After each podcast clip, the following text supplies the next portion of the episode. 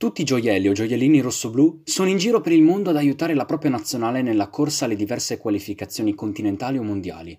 Tutti si mettono in mostra, si ritagliano spazi importanti ed inevitabilmente crescono di valore. Ma proprio tutti tutti. Io sono Stefano Zerbo e questo è Voci dalla Mix, il podcast di Mix Zone Rossoblù. Buon ascolto. Voci dalla Mix. Voci dalla Mix. Voci dalla Mix. Voci dalla Mix.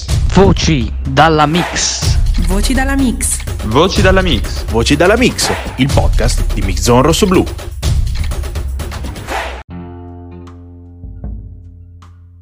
C'è chi per fortuna o sfortuna, dipende da che prospettiva la si guarda, è diligentemente rimasto a Casteldebole, in attesa del suo turno perché è nato in luoghi nei quali il calcio abbonda di talento, ed arrivare a vestire la maglia della propria nazionale è un sogno che realizzano in pochi. È il caso di Jerdy Schouten, olandese di nascita e pronipote d'arte. Forse non tutti sanno che il centrocampista del Bologna ha un prozio, dalla parte del padre, che è stato calciatore, anch'esso centrocampista, tra gli anni 50 e 60 del secolo scorso. Il suo prozio è Henk Schouten. La sua carriera non esce dai confini dei Paesi Bassi.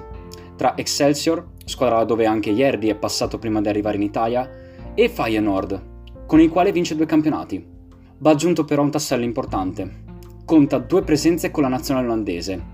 Henk ha esordito nel 55 contro l'Irlanda del Nord e ha un'altra presenza all'attivo nel 61 contro il Belgio. Questo al giovane rossoblù oggi manca, ci spera, la sogna la maglia orange, come lui stesso ha ammesso anche dopo il primo gol segnato col Bologna, sabato 20 marzo contro Crotone. E ci mancherebbe!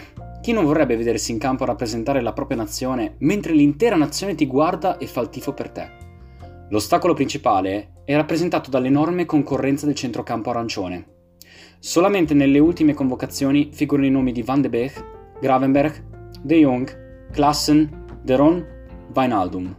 Comprensibile che De Boer sia in difficoltà a lasciare fuori uno di questi per far spazio a Scouten. Comprensibile sì, per il momento però.